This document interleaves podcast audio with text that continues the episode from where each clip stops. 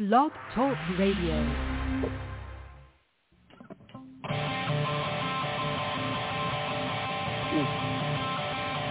Hey,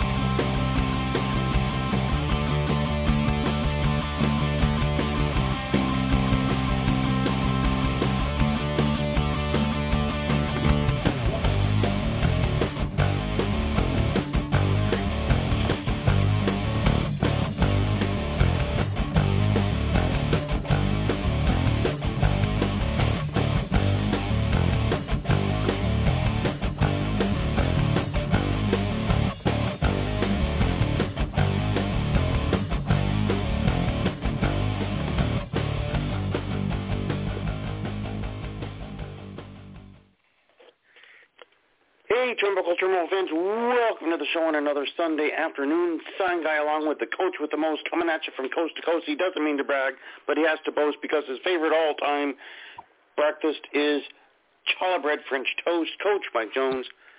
Real fast before we jump into things today, if you're looking for some professional wrestling, Summit Pro Wrestling getting underway right now in Greenfield, Indiana. Reactivate Pro Wrestling happening in Richland, Washington. Blue Collar Wrestling in Salem, Oregon for their Salem debut today. You have CPW happening in Greensboro, North Carolina, and Ohio Wrestling with their one-year anniversary in Cincinnati, Ohio later today. But without any further ado, I want to welcome our guest today, someone I've been trying to get on this program for many years now, but we're thrilled to have him, the former the Sign of the Times 24-7 International YouTube Heritage Heavyweight title holder, Nick Maniwa. Mr. Maniwa, thank you so much for taking your time to be with us here today. Guys, gals, non-binary pals, we in here, Pro Wrestling's BFF, Nick Maniwa. I'm really excited to be here. Uh, I was just telling someone it's been years and years, and I've never had the uh, quality uh, podcasting equipment, and I've never had a quiet house my kids and wife are uh, elsewhere, so you picked the perfect time to ask me to be on the show. I am glad the stars aligned, the time was right, and we have you here. And as we do on this show, since it's your first time with us, I will lead you with our traditional first-timer question. How did you get into this crazy business of professional wrestling? Well, my sister, Patty, uh, used to go to USWA and the Jarrett promotions all through the territory, Evansville, Louisville, Nashville, Memphis. Uh, she would do concessions or merch or whatever they needed to somebody to do. She would she would do that. Uh, I would go to shows very early, very very early in my life, maybe one or two years old maybe even younger. At times younger. Uh, and through that, she met her future husband, Ian Rotten, who uh, was doing the USWA territory for a little bit with Axl uh, before they moved on elsewhere. And uh, they fell in love, and then Ian moved to Louisville, Kentucky to be with her, and after leaving ECW, he started his own promotion, IWA Mid South, and uh, I was around IWA when it started in '96 until the very end in 2022. Was it last year? 20 yeah, 2022. Uh, so yeah, that's how I got in. I I was grandfathered in through family ties. Uh, much like myself, you have been around a lot of the Memphis guys, having grown up watching the Memphis show. What's it like for you when you call matches or ring announce for a guy that is out of that Memphis territory that you were watching you when you were very, very young? Yeah, Memphis wrestling is probably my favorite form of professional wrestling. Uh, you know, back in the mid and early 90s, there would be like WWF Mania or Superstars or later on Livewire, and that was always second into Memphis wrestling for me. I was watching USWA before I was watching anything else on Saturday morning. Uh, I, I just, I don't know. You you always uh, kind of go to what you fell in love with, and Memphis wrestling was, you know, what I fell in love with and how I, uh, you know, started my love of wrestling. Lance Russell, the greatest of all time. Dave Brown, the greatest of all time. Uh, take a lot of inspiration from both of them in my commentary. But uh, yeah, just getting to do commentary for Doug Gilbert and Tommy Rich or, or Ricky Morton. Actually got to book uh, in 2014. I was helping out uh, a smaller promotion in Kentuckiana called Evolution Pro Wrestling, and we actually got to book uh, Pat Tanaka and Bill Dundee and Ricky Morton. And you know, I'm looking at these guys with my you know five six year old eyes, and I'm telling them what they're going to do for the night, which is just a a uh, crazy situation. I definitely can relate. I've been in the ring with Doug Gilbert and Tommy Rich, which was absolutely surreal to me at the time, but I definitely understand that feeling. And like we said, you ring announce, you also do a lot of commentary for various promotions now. One of the things that is important in your mini roles is your voice, of course. For someone that might be starting out their journey in broadcasting, whether it's wrestling or something else, what tips would you have to maintain your voice so people have a strong voice throughout an entire broadcast? Yeah, if you uh, if you ever talk to me in real life, you can tell that my voice is a little bit off because I did uh, next gen uh, wrestling in Knoxville, Tennessee last night, and it was a uh, around a three hour show straight through, no breaks. So uh, got a little bit of a tired, uh, crackly voice here this uh, afternoon, but I always do uh, hot tea with lemon and honey.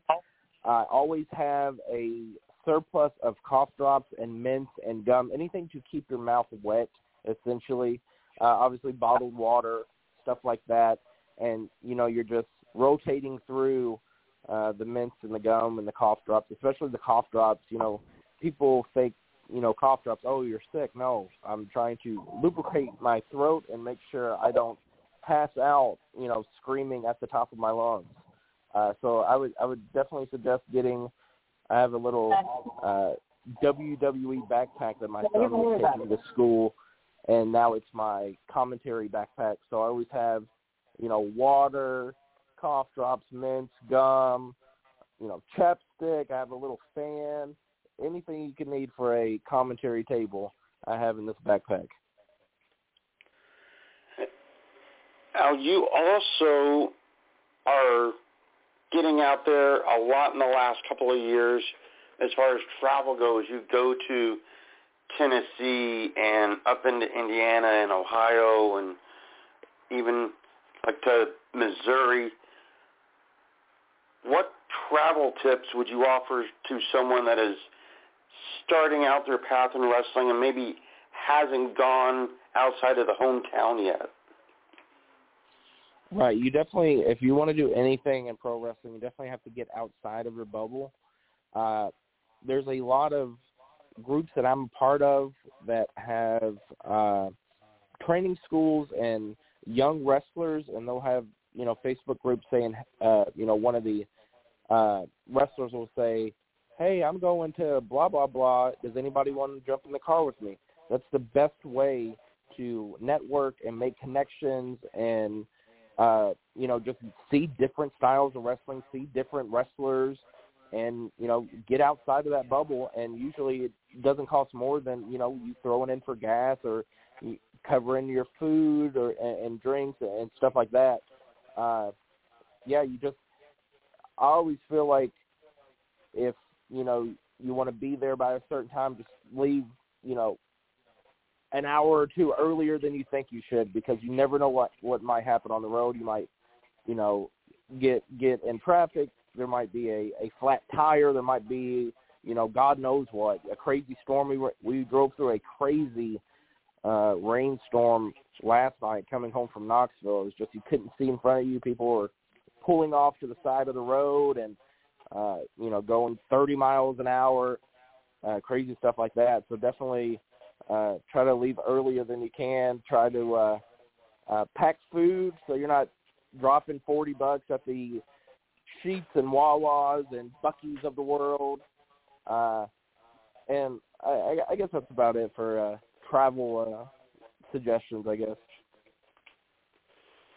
I will take your advice and I will add in to young wrestlers. Always think about things like that if you're offered a double shot because if you go from town A to town B, you don't know the obstacles that might pop up preventing town B from being as feasible as you might otherwise look at. So always consider that carefully. Absolutely. I mentioned in the introduction, you're not only a ring announcer, you're not only a very well-loved and respected commentator, you have the distinction of being a former the Sign of the Times 24-7 International YouTube Heritage Heavyweight title holder you defeated Reed Bentley for that title. Do you want to tell us about what I'm sure is a very proud moment in your career?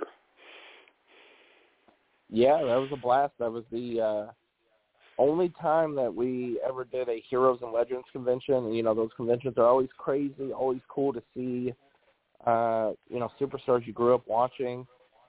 And uh yeah, uh, Reed Bentley had some gold and I needed it, so uh, I took it from him.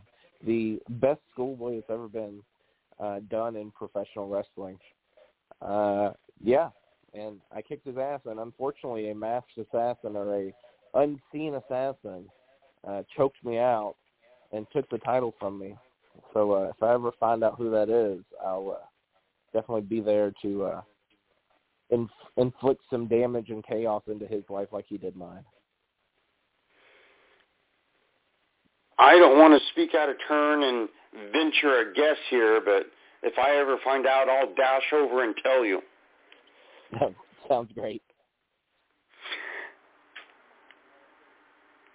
Now, one of the things you are known for is, of course, uh, announcing a lot of death matches.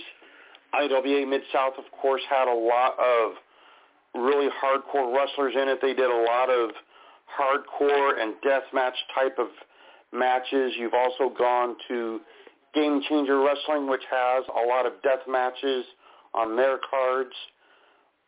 You're very good at calling these things. What is your actual personal feelings when you watch these death matches? Are you a big proponent of them, or do you see them as part of the job but not necessarily your favorite genre of the sport? I, I'm a big fan of all types of professional wrestling. It's it's like uh, Baskin Robbins. You know, you don't just have vanilla. You have cookies and cream and mint chocolate chip and uh, you know brownie Sunday and all this stuff. So every every form of professional wrestling, I am a fan of. Uh, deathmatch wrestling, it's another uh, piece of art, and it's especially great when uh, you know you can use the psychology that you would have in a regular contest and use it using deathmatch weapons. It's not just you know slice and dice and bash and and dash and uh just doing stuff to do stuff. I mean, you can really tell a story using deathmatch arts uh if if you use, if you put your mind to it. Uh it, you know, sometimes it gets a little crazy. It gets, you know, maybe a little too extreme at times. You know, some of the King of the Deathmatch tournaments that I've been lucky to call. Uh, Shlak, you know, almost uh, bled out in the Memphis flea market because he did a sit-out choke bomb on a filing cabinet, and the bracket that holds the shelves in the filing cabinet came through the metal side and went up through in his thigh. so they had to you know tie a belt around his leg and call an ambulance and get him out of there. I mean, the the footage is on. I think it's on the DVD, but it's definitely on uh, elsewhere in the in the internet. But thankfully, we had some great medics uh, like Kat and Crystal who were there helping out because had they not been there and and you know got his leg you know tied off and, and stuff of that nature, who knows if he would even still be around here today? And that that's crazy to say uh, that that happened at a pro wrestling show, but that's the risk you take. And all those guys and gals and non-binary pals know that when they step in the ring and uh, step into a deathmatch arena like that. Absolutely, and it doesn't have to even be a death match for someone to nearly die, speaking from personal experience. So what we do is not without risk. Absolutely. Well, at this point, my co-host, the coach with the most, Coach Mike Jones, is standing by. I know Coach has questions for you, so I'm passing it to the hands of Coach Mike Jones. Hello, Coach Mike Jones.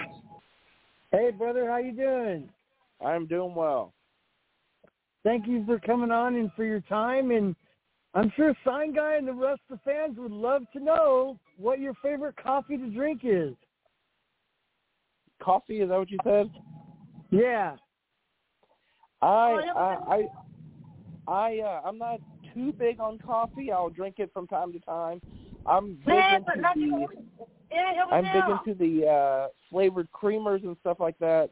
I definitely put too much sugar, uh, real sugar, into my coffee, so that's probably why I don't drink it as often as I do. But uh, yeah, you know, vanilla caramel creamer, or any any kind of specialty creamer, I'm a big fan of. Uh, you know, when I'm having a cup of coffee, the rarity that it is. Okay, and then hey, what do you got coming up?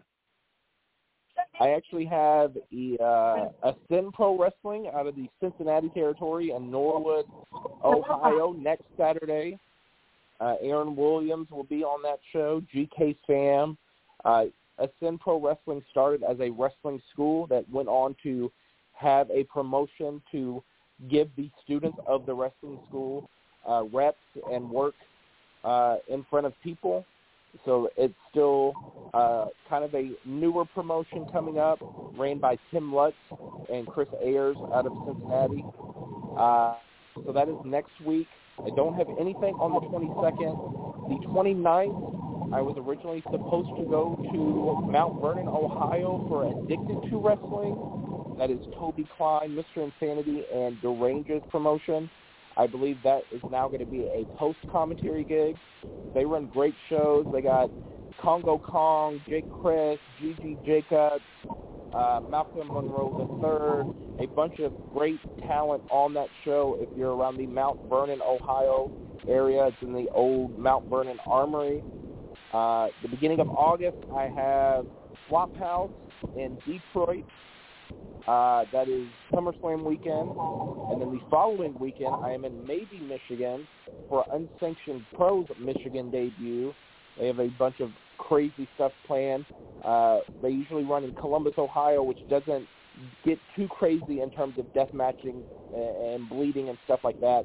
So in Michigan, they uh, have more of an opportunity to have a real death match with glass and have death match wrestlers. So uh, we're getting a little bit crazy in maybe Michigan. That will be on FITE TV Plus for seven ninety nine a month if you are not in the maybe Michigan area.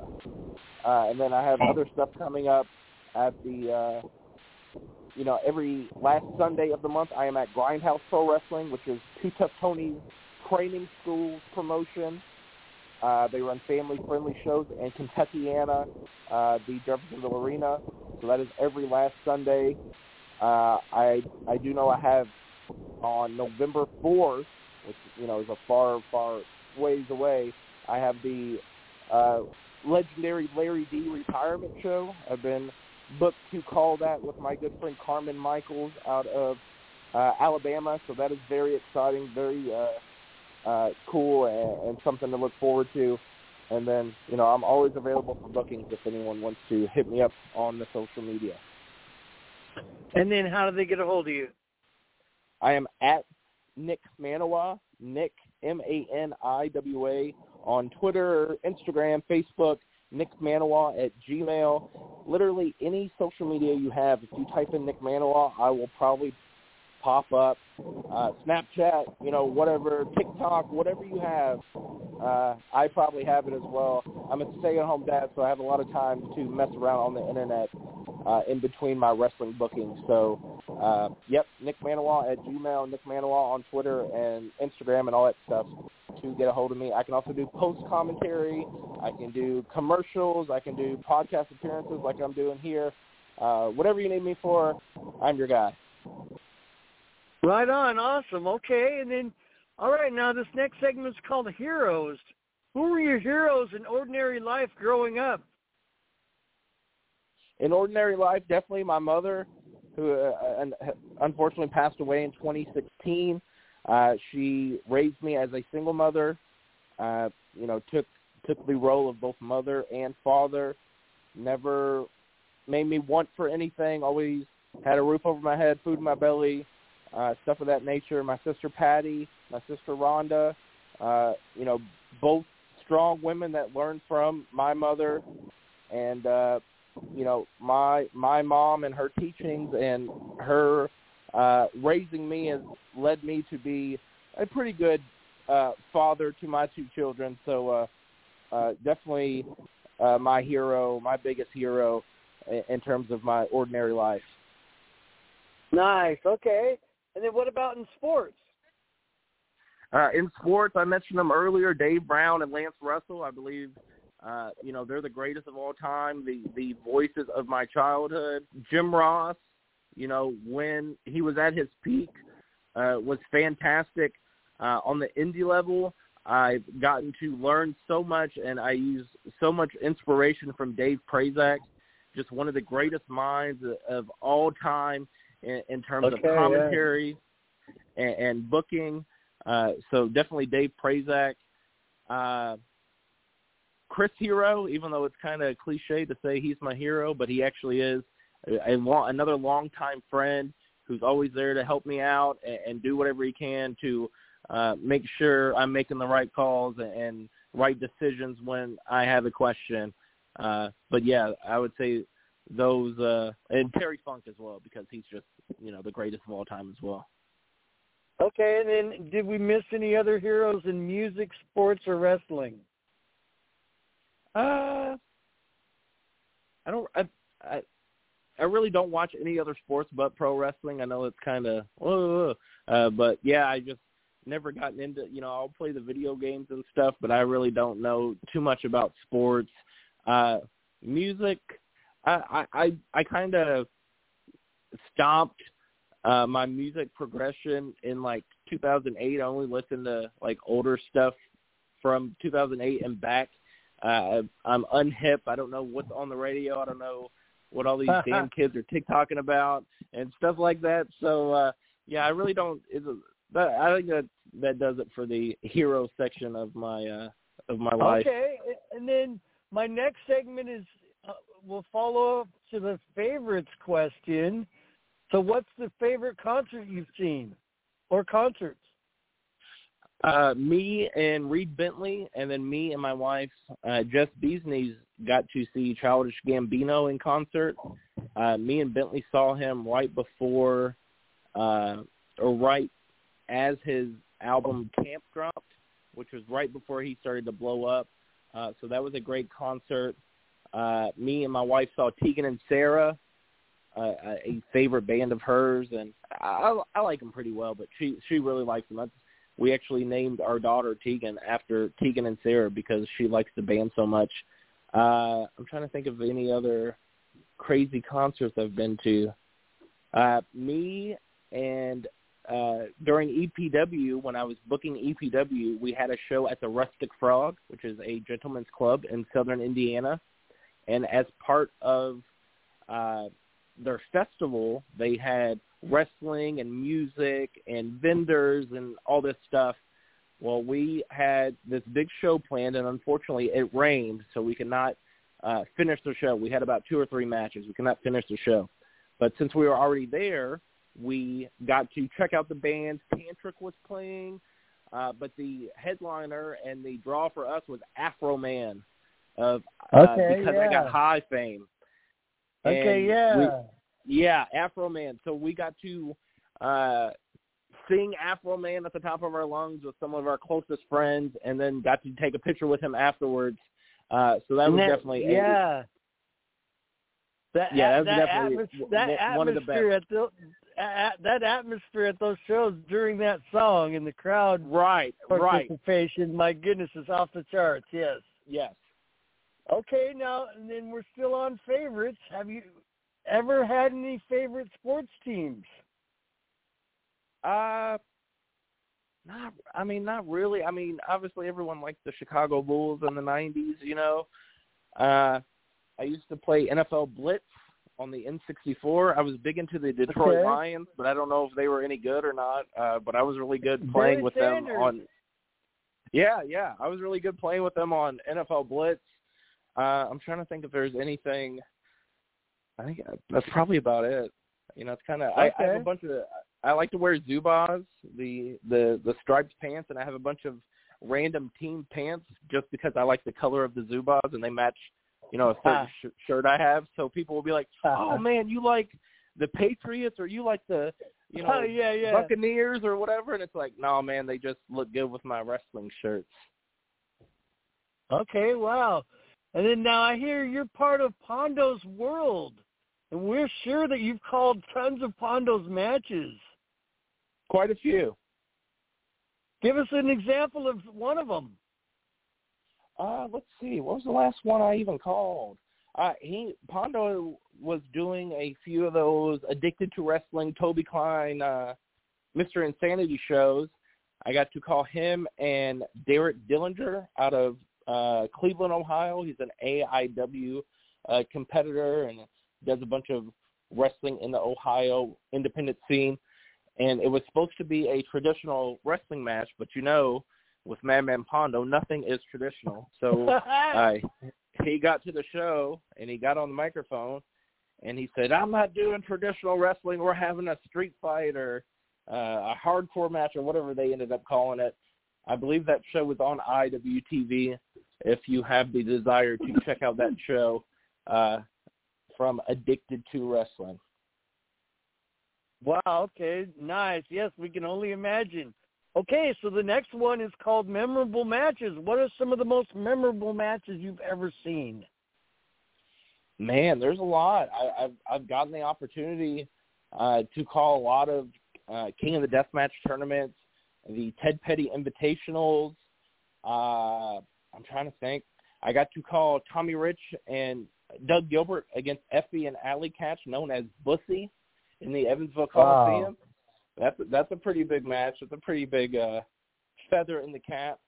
Uh, yeah, I'm just, you know, every every show has something. Last night I got to call the pro wrestling return of the artist formerly known as Tyler Breeze, now known as Breeze. He made his wrestling return after two years off and uh, wrestled M Dog 20 Matt Cross for the NGW heavyweight title.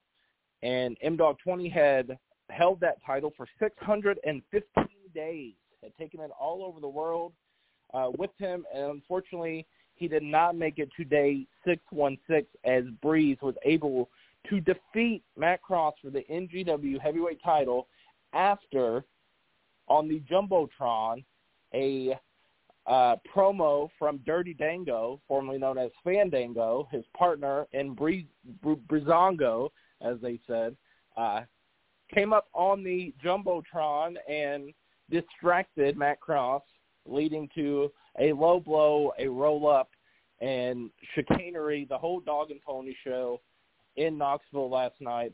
Uh, so that was very memorable calling Breeze's return to professional wrestling. Wow. Okay. And then uh what about the most memorable matches you've been involved with?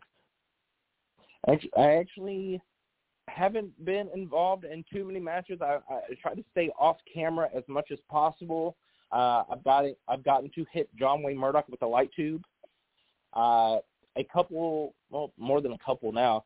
A few years ago, I was able to be in a battle royal at IWA Mid South, and I got to eliminate Ray Waddell with a stunner as he flipped over the top rope. I got to hit Mance Warner with a Uranage.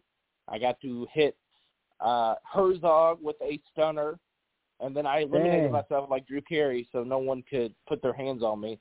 So it's literally the okay. only match I've been a part of. But uh, like Sign Guy said, I've I've pretty much done everything in pro wrestling. Uh, you know, I've been a manager. I've been uh, a ring announcer, which is not one of my favorite jobs. It was out of necessity.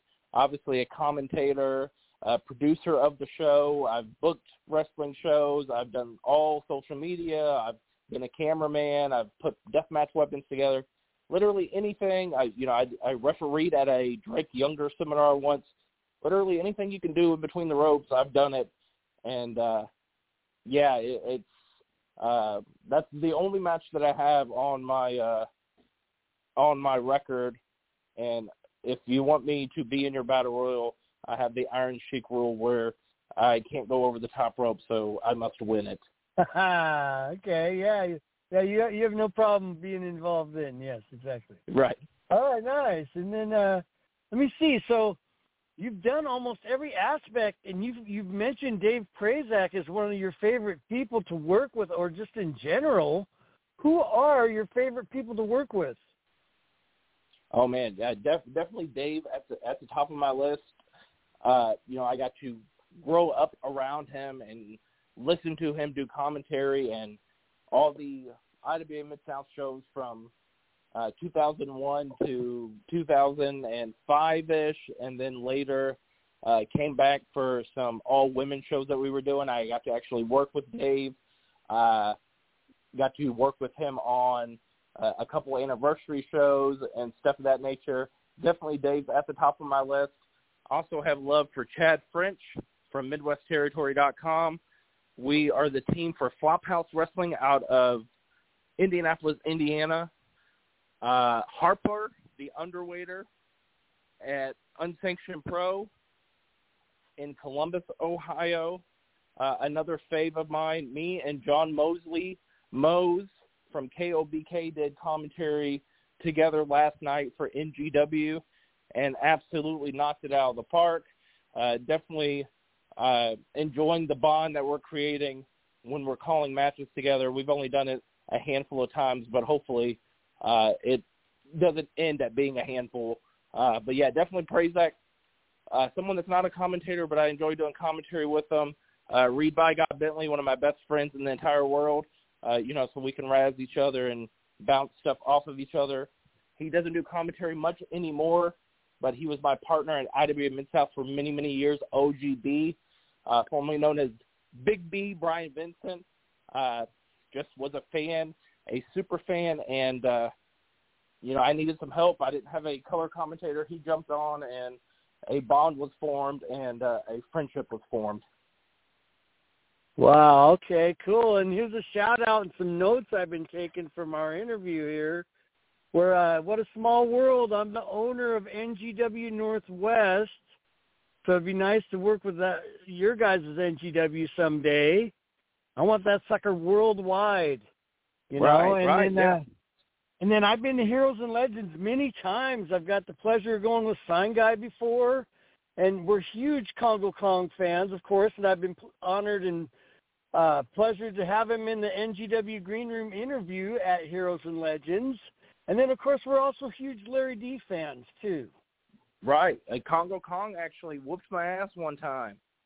He was he was Okay. beating he was he was beating up uh, my brother-in-law Ian Rotten, which caused his best friend, our security guard Har, uh, Harbo, to jump in and try to help him out. He laid Harbo out with a uh, headbutt and then a big splash. And then as I was trying to get Harbo out of the ring to safety, he walked up behind me. I backed into him, and unfortunately for me, uh, I pushed him, which led to him headbutting me and then crushing me with that giant splash off of the top rope halfway across the damn ring. Uh, and yeah, that was the last time I had any interactions in a ring. And uh, if you've ever seen Congo Kong, you know why. That was the last time I had any interactions in a pro wrestling ring.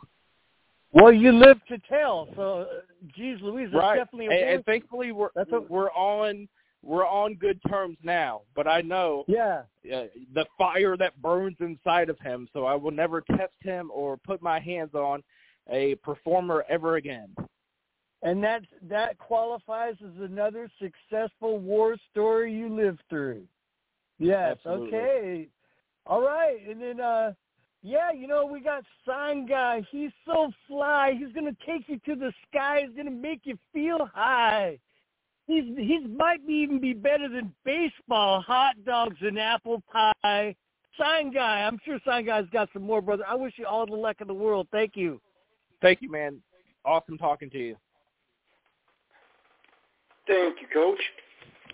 Well, since we brought up Congo Kong, I will point out I once tried to jump out of a moving helicopter rather than let nurses cut off the gear I had on that was made by the loving hands of Congo Kong. Unfortunately, I passed out and they cut the thing off anyway.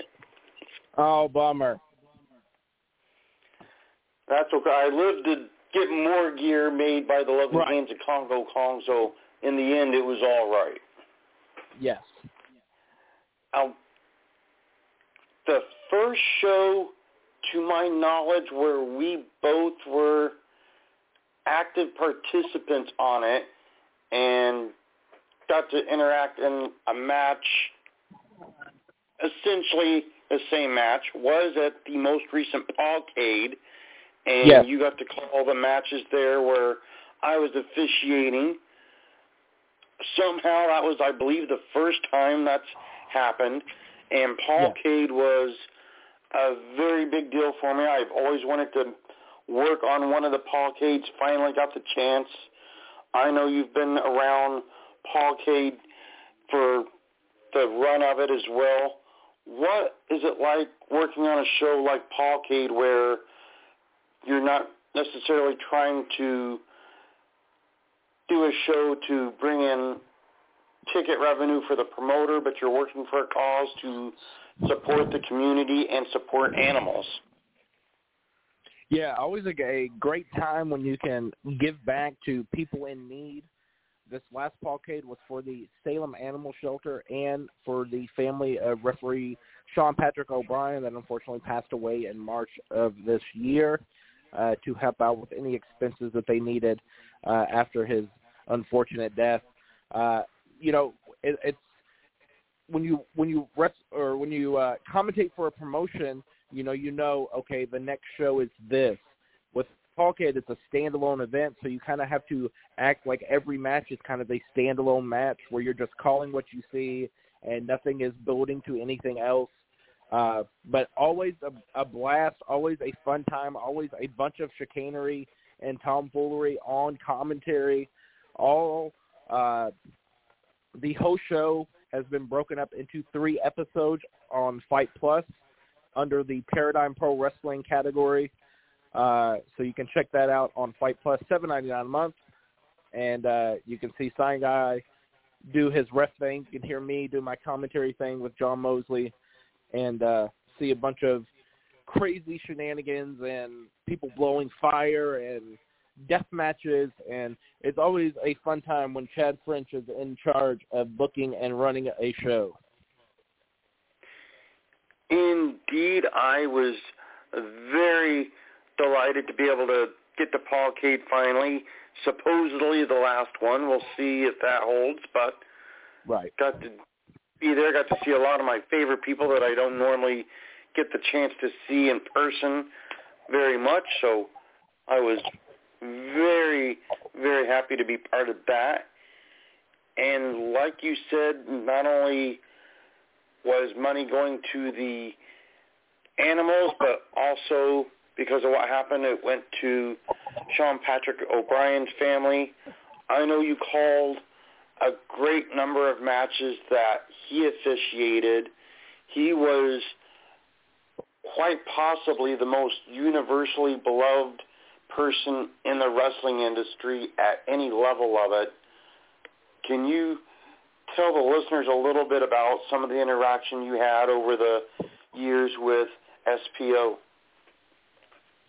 Yeah, Sean, uh, I believe came to us from another promotion. We we we needed a referee, and someone recommended him. And you know, his first night in the company, he's wrestling a death match, which at the company that he started at, there was no death matches. So it was definitely throwing him to the lions when he started with IWA Mid South, and uh, you know, a lot of uh, time on the road, time in cars and wrestling buildings uh, spent with Sean. Uh, there's a funny moment that I posted on my Facebook of me just breaking totally on commentary, just laughing hysterically at a moment with him and Kenway from the St. Louis territory. Uh, just super funny. You can check it out on my Facebook in the video section. Uh, the thing about Sean and the thing I miss most about Sean is no one supported you like Sean Patrick O'Brien. No matter if you were, you know, you got an ice cream cone at McDonald's or you were getting the booking of your life.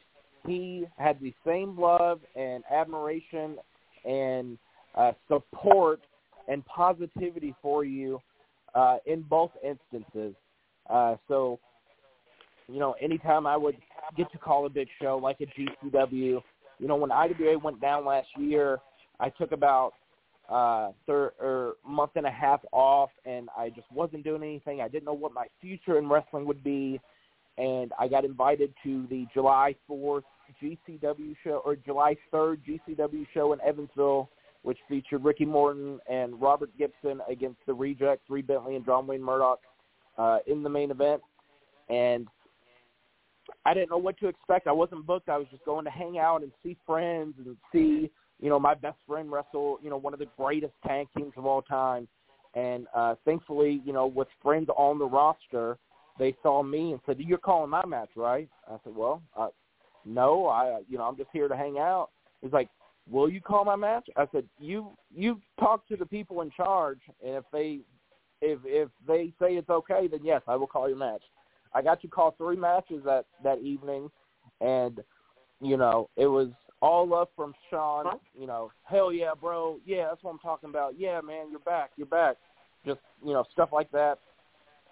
Nothing but love. Nothing but admiration and, and support and just the the positivity. Even you know me and Aaron Grider and uh, Mouse and, and people like that that actually knew Sean. You know, we tell the stories of oh man, Sean took 30 minutes in the gas station, and you know we were making good time until Sean had to get a coffee, and just all this stuff that irritated us, you know, on the road trips back in the day. But for all those, you know, moments where you're irked at him, there's moments where, uh, you know, you're laughing and smiling and telling stories, and you know, showing love to each other, and uh, yeah, Sean, Sean was just a a a ray of sunshine, and uh, yeah, he's just missed very dearly in all of professional wrestling.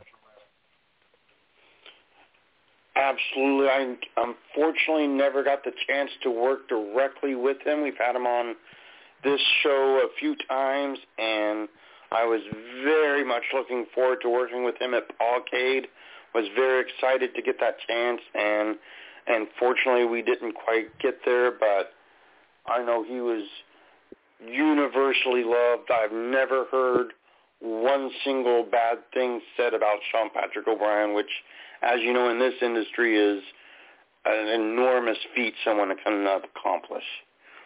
Right, absolutely. Well, we are at the part of the show where we have another game we like to play. We call it Word Association. I'll toss out some names of people you most likely have come across in your career first word or two that pops to mind is the answer. Are you prepared for some word association? Yes, sir. Here we go. First name, Apollo Star.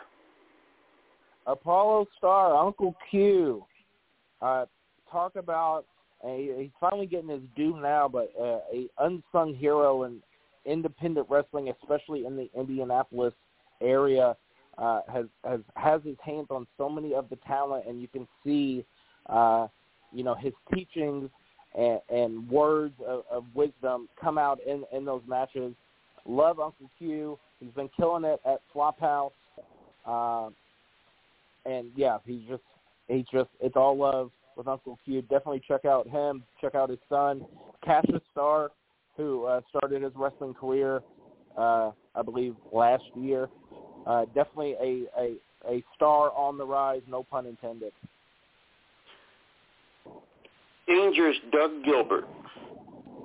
Doug Gilbert, uh, someone you know I got to watch as a kid growing up, and then you know later he was uh, in IWA Mid South in the early goings uh, from '96 to I want to say '98ish.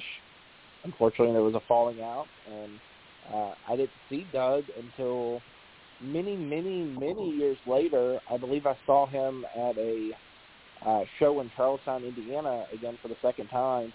Uh, and then I got to call the match with him and, and Tommy against Bussy in Evansville and I believe him and Tommy are doing an appearance here in Kentucky. And I didn't get to uh, snap a picture with him in Evansville because uh, you know I was doing some commentary stuff, and you know he he him and Tommy were doing a meet and greet, so uh, you know we never met up at any time uh, to snap a picture. So I believe him and Tommy are doing a show in Kentuckiana in August at some point, and I'm going to try to uh, go to that show and at least get a photo with both of them as they're uh, two competitors I've always enjoyed uh, my time as a wrestling fan.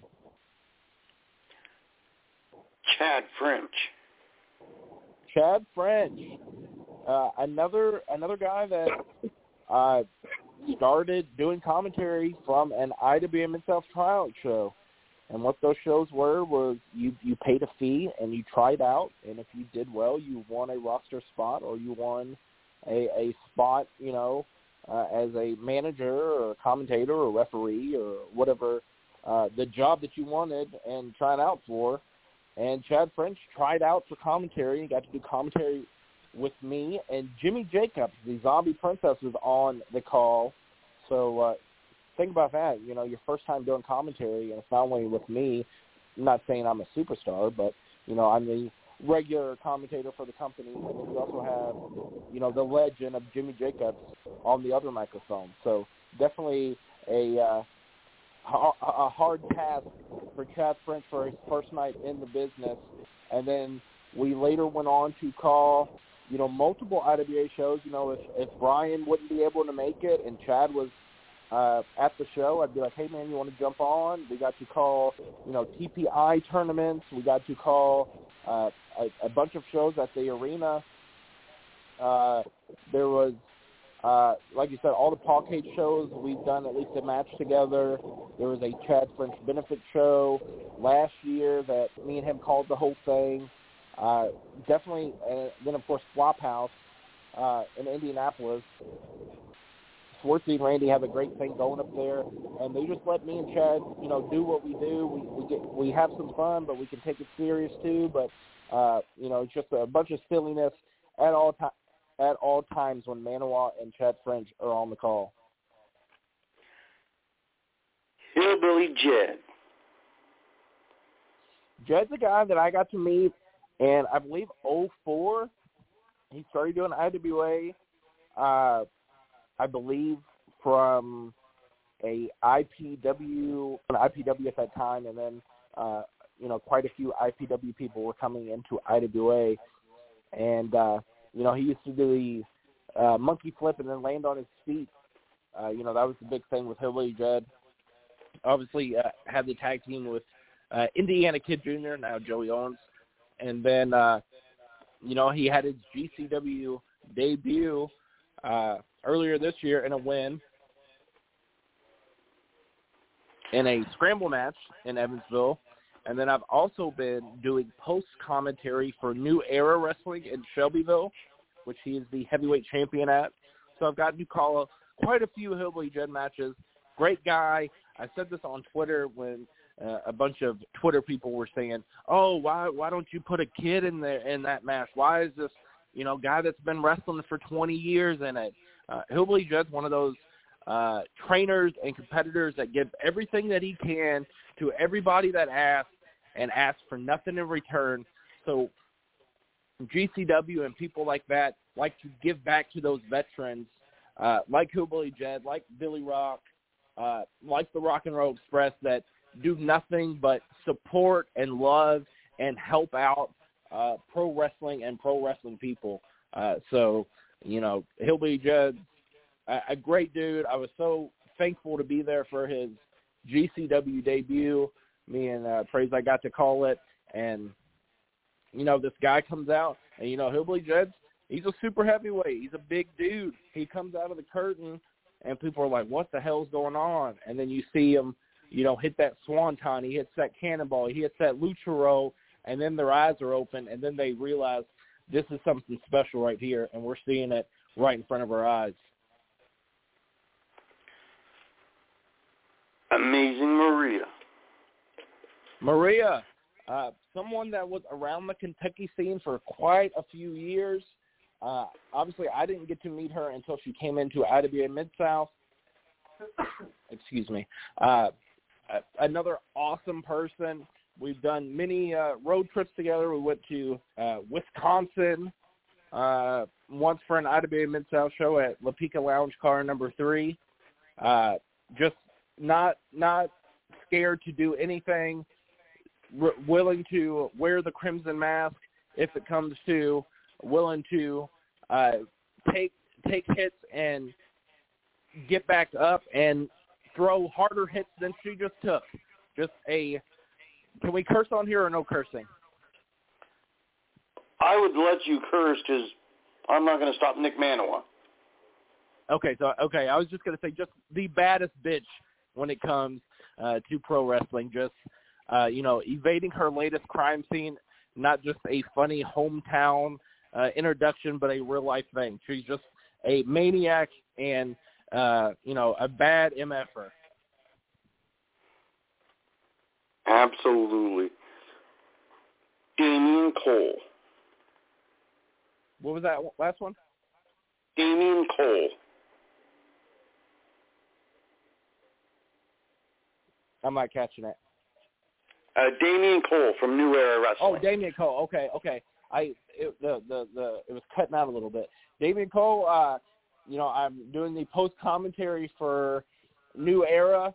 Uh, we were Facebook friends for years and years, and I just, uh, you know, really met him earlier this year, I believe, at a Flophouse show. Uh, great dude. Uh, you know, when I started doing New Era, he's like, I know it's not the craziest. I know it's not, uh, you know, what you're used to. Like I said earlier, I love all pro wrestling. If if there's 150, 200, 300 fans there, and and they're having a good time and they're reacting uh, like they should be reacting, I don't care if you're doing, uh, you know, arm drags and hip tosses and body slams and leapfrogs and stuff like that. As long as it's good pro wrestling, I'm a fan of it and uh, I've been having a blast calling these new era shows. Uh, they're on IWTV if you want to check them out. Uh, I believe the first one I did was uh, New Year's Revolution, something with New Year's uh, from January of this year. Uh, so definitely check that out on IWTV. Great dude. Uh, definitely look forward to uh, strengthening our friendship over the next year or two. And final name for word association, Flash Flanagan. Flash Flanagan, uh, someone, another guy that you know I got to see in USWA, OVW, and then he came into IWA in the late '90s. Uh, someone that doesn't get enough credit for uh, being what he was. He was he was a guy that you know he's a little bit bigger, but he was doing the junior heavyweight style in the late '90s and early 2000s. Uh, you know, the matches with him and Trailer Park Trash, you know, definitely set OVW on fire uh, during that time period. And then, of course, his Puerto Rico run. He definitely should have had a run in, you know, the mid 90s, uh, early 2000s WWF, if you ask me. Just a fantastic professional wrestler. Uh, gotten to work with him uh, closely uh, quite a few times in the last, you know, five years or so. Uh, definitely someone that if you're coming up in the Kentuckiana area, you would not be a fool to watch Flash Flanagan because He was here every single week in front of the same crowds, and he was nothing but over when it came to pro wrestling in Kentuckiana. Absolutely, I agree with you there.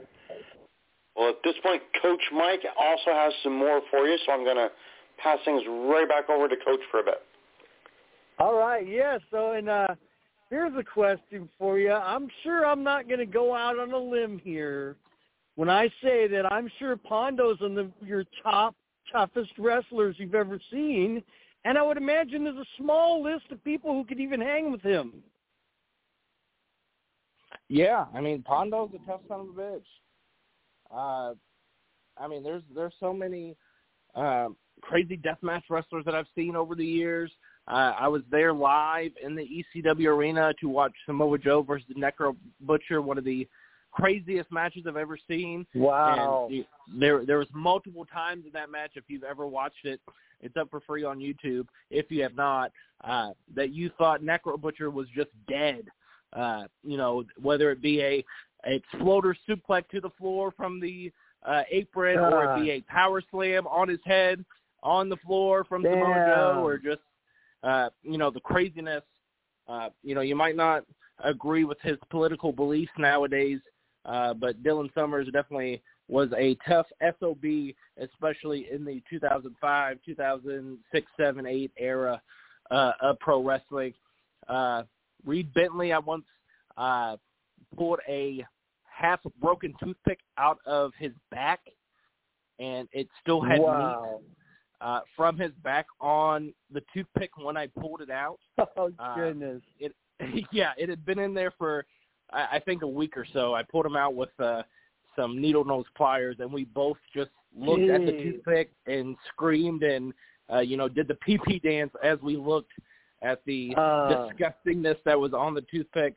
Uh, John Wayne Murdoch, another tough individual, uh, someone that's not mentioned too much anymore. I believe he's out of wrestling now, but Lucas Jacobs, who uh, started at OVW and then became an IWA guy uh, in 20, I think it was 2017, 2018, uh, that time frame. Uh, you know, started at OVW, was trained at OVW, and then you know he comes to IWA. We're throwing him in death matches. We're throwing him in, uh, you know, crazy, uh, you know, light tubes and glass and barbed wire boards. Uh, there was so many times at the Jeffersonville Arena I would talk him out of doing something stupid that he saw on Twitter or wow. Uh, yeah, so multiple times, you know, just don't don't you know save that for WrestleMania. Don't do it here in front of 75 people. Uh, Kevin Goodness. Giza, another tough tough guy. Uh, yeah, just I mean I'm around tough tough people all the time, but you know Pondo's definitely in a league of his own when it comes to uh, being tough and just doing it for so long. I got to meet Pondo when I was like five years old, and he's been nothing but great to me my entire life. Uh, awesome. And then, has anybody gave him trouble that you've seen in in the matches you've seen? Oh man, I don't know. Pondo usually holds his own. Uh Yeah, I'm trying to think. I mean, him and uh you know, Ian back in the day had some crazy ones in in uh Louisville at the old Kmart building. Him and Ox Harley uh back in the day.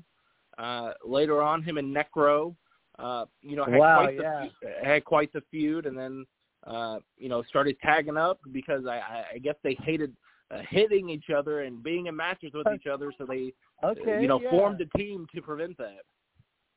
Okay, now now tell the, tell everyone what your suggestions are for people wanting to get into the business. definitely the best thing to do is finding a reputable wrestling school. Uh, no matter where you are, you know, just look up, you know, around your area.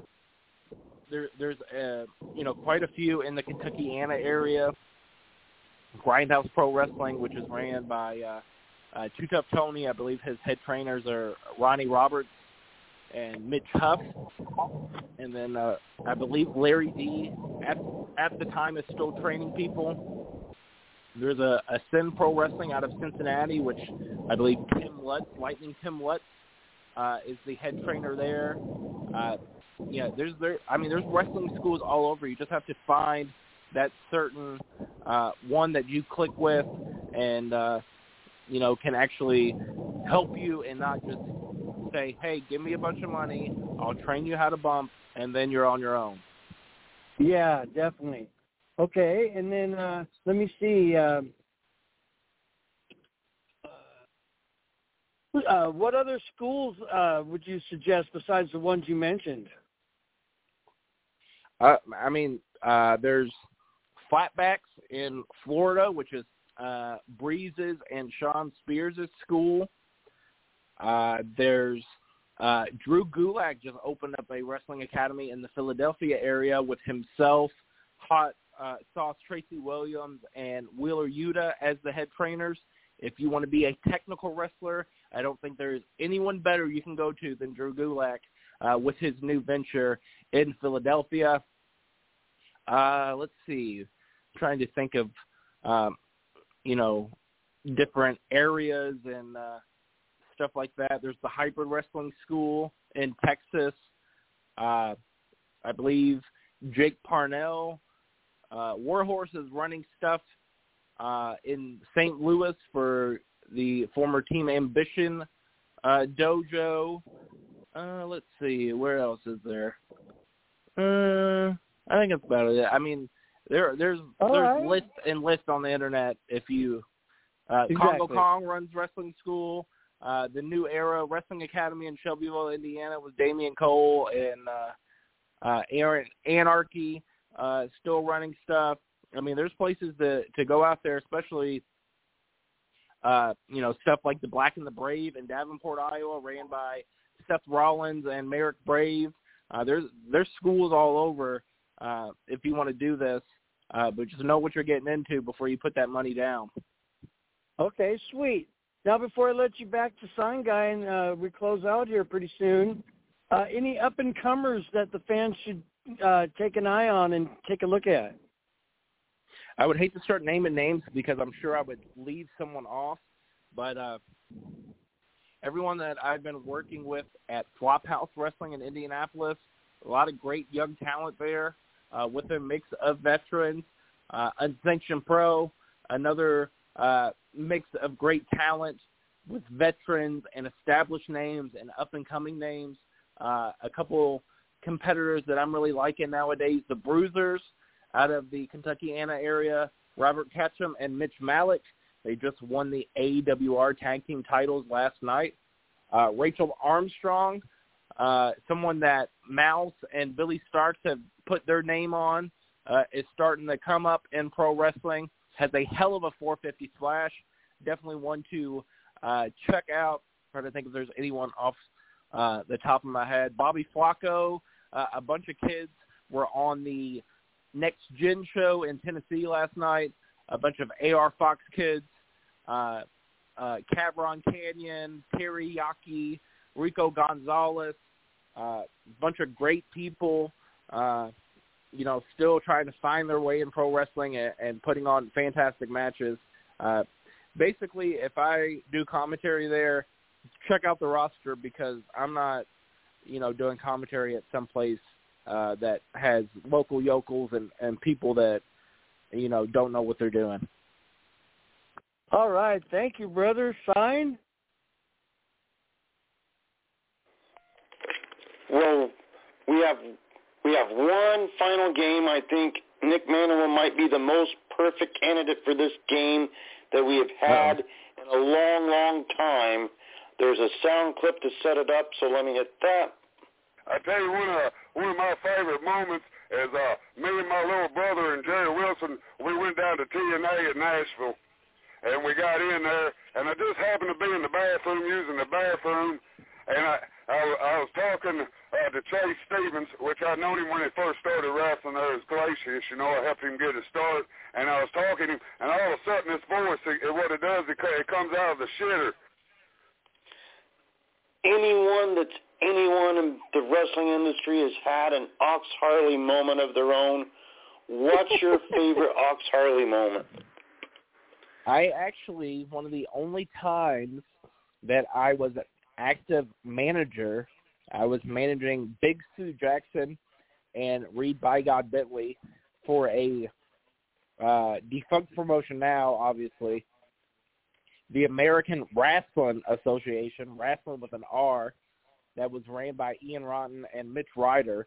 I was a heel manager managing managing the league and we took on the team of Spider Nate Webb and Ox Harley in that contest and Mean Mitch Page was the referee.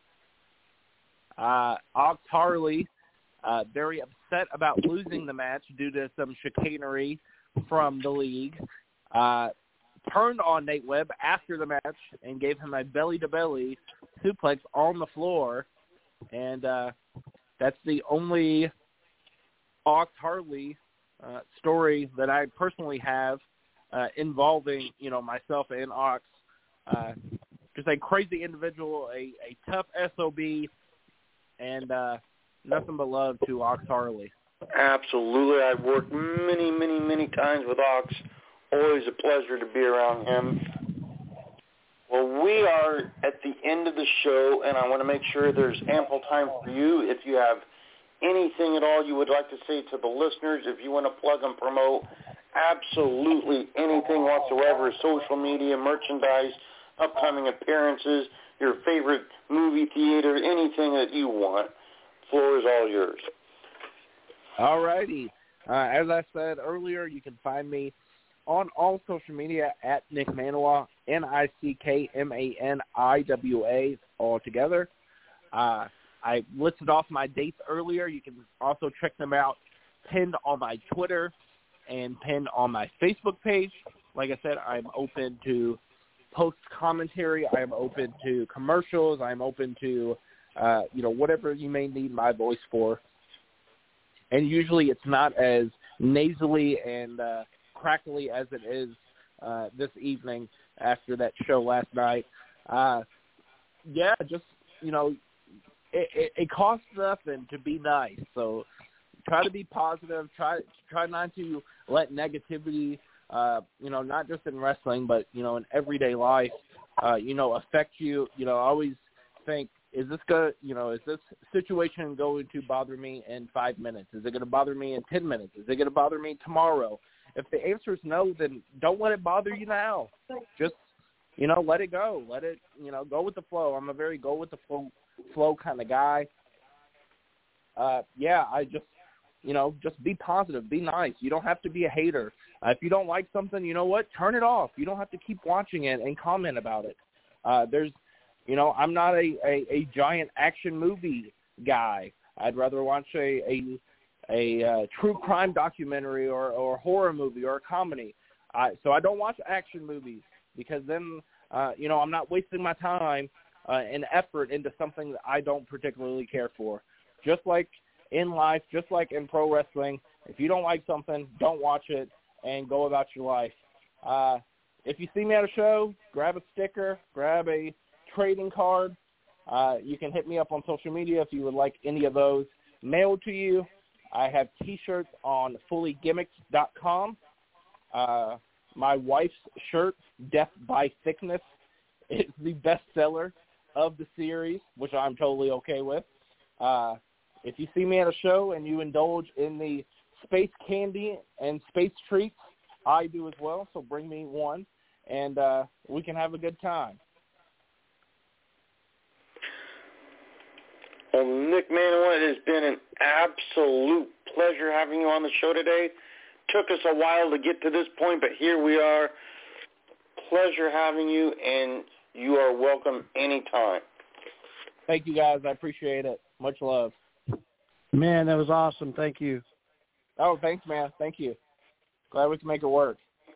Well, fans, if you have not heard Nick Maniwa announce, you need to remedy that. There are a lot of sources out there. IWTV, a great one.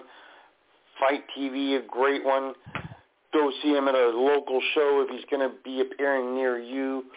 Fantastic at what he does, wealth of knowledge on professional wrestling. One of my favorites to hear on commentary. So make sure you support him and what he does Coach, I'm sure you have some plugs as we wind this up. Yeah, you can check me out at Coach Mike Jones, the coach with the most. Coach Mike Jones on Facebook, YouTube, Instagram, and Twitter. Don't forget to check out the Real School Army in the NGW Green Room for hundreds of interviews from celebrities all over the world. Also, the Coach Mike Jones Show podcast every Saturday at noon Pacific. Man, I've been really proud of my uh, lineup lately. I had Michelle Starr on yesterday, Stuart Kemp the week before. Next week I got Jim Valley. Then I got Yukon uh, Bruiser Joe. I think he, he goes by Yukon Jack or something now. Uh, then uh, the 29th I got Ron Von Hess on. And I'm already booking for August. At August 12th, I got Nice Man Hank Miller, and August 26th, I got YT Jones. So yeah, I'm really excited about my schedule coming up, and I appreciate Sign Guy for joining me for most of my shows. Thank you. You are welcome. And just so there's no heat with anybody later on, it is Y period T period Jones. He'll correct you if yes. you mess it up, Coach. And then you can keep up with the Joneses, yes. Absolutely. And you can find me on all the social medias, the Book of Faces, the Twitter, the Gram, Chicken Bob also on all of these things as well. So you can check him out. He's a little sore today. He had a falling out with Project West, whom he was recently managing. Oh. Uh, it was a rough day in the office for Chicken Bob, but he'll be fine. Yeah. Also, don't forget you can join us on this very program next Friday. We have Ref Maine out of New Jersey joining us and we will be debuting a new co-host, Jason Chaos, joining the team. So make sure you're with us for that. One week from this very day, out of the great state of Oklahoma, Gideon Vane will be our guest. He is a fantastic competitor. He's wrestled for all of the major companies as well as a host of independent companies. So join us for that. Everybody continue to stay safe out there. If you're looking for me next Saturday, CPW presents theatrical wrestling in Arlington, Washington at the Mirkwood. Two shows. There is an early show and then later that night an adult-only show. So make sure you bring the appropriate family members to each of those. And then on the 29th, I will be making my way to Connersville, Indiana for the world's finest wrestling first ever women's title tournament. I'm very much looking forward to doing that. So make sure everybody gets out there, supports the local independents wherever it may be, and we will talk to you soon.